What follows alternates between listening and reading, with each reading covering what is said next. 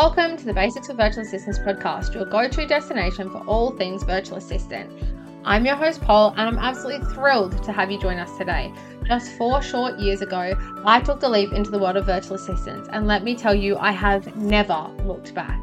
Now it's my turn to help you take the same exciting path.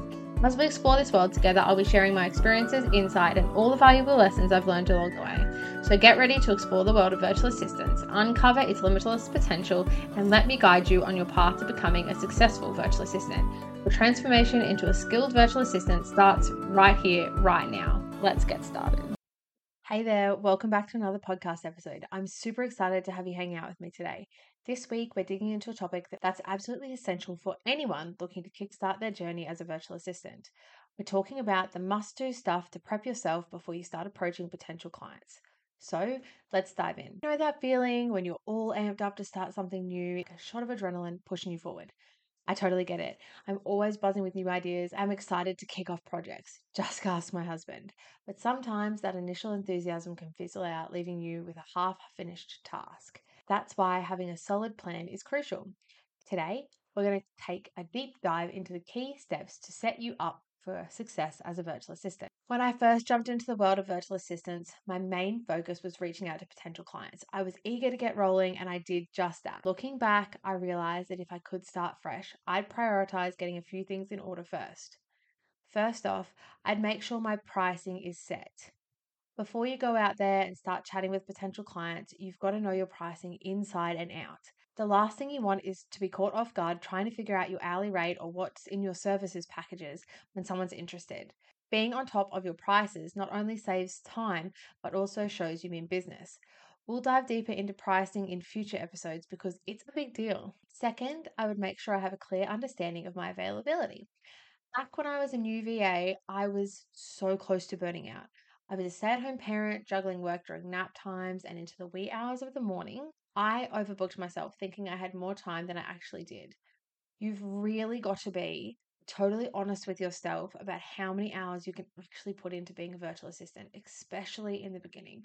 You want to make sure that you leave time for sleep, eating, being with your family, having time away from this job. I know so many new virtual assistants who get so caught up in like having to have all the clients and work all the hours that they end up just burning out before they even really get the chance to settle into their business.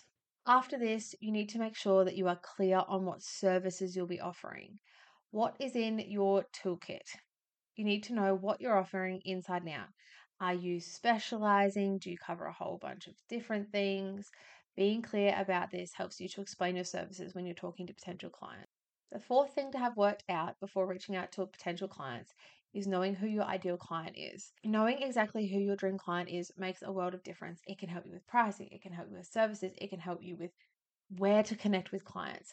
If you want to go do a deep dive into this, check out episode two.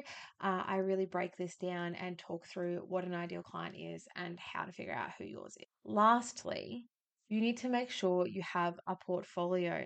Creating a portfolio can set you apart even if you're just starting out and haven't had any clients yet. Get creative with this. Make mock ups of what you do for your ideal clients to show off your skills. You know, if you do have um, any previous clients, use any work you've done with them.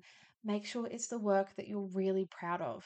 Now, I know I said I was only going to give you five tips, but here is my bonus tip research your clients. You need to dig into your potential clients. It's like a secret weapon. Knowing more about them helps you to talk to them in a way that's super personalized and it shows you genuinely care about what they need. I will be talking more about researching your clients in another episode because I think there's some things that you really, really need to know um, about the best way to research your clients and where to really find information about them. I apologize. Um, there is a plane going overhead and my my mic picked it up, so I'm so sorry if you guys can hear that in the background. Um, to make things easier for you, I've actually put together a free guide that covers all of this stuff. In the guide, I talk about, you know, your availability, I talk about your ideal client. I have an ideal client worksheet in there, which is like super awesome for helping you figure out who your ideal client is. I talk a little bit about portfolios. Grab a copy of this guide from the link in the episode description. Um, and remember, I'm just a message away on Instagram, or you can come and ask me questions in our Facebook group, Basic for Virtual Assistants. The links for both of those are down below. I'm always willing to chat with you. I know how overwhelming it can be when you're first starting out and not having a sounding board. So I would love to hear from you. Created the Facebook group so that you have a space to connect with other new VAs. I think it's super important when you're first starting out to create connections with others who are in the same business as you because I didn't have that when I first started out and it was so lonely. I wish I'd had other people to talk to. Uh, now, that is a wrap on today's episode. It is a little bit shorter today, but um, I hope that you really loved it. I hope that there was something that you got out of it. Like I said, if you have any questions, come and ask me over on Instagram.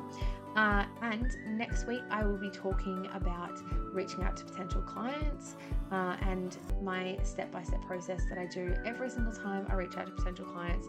That has not failed me. Thanks for tuning in today, and I cannot wait to catch you in the next episode.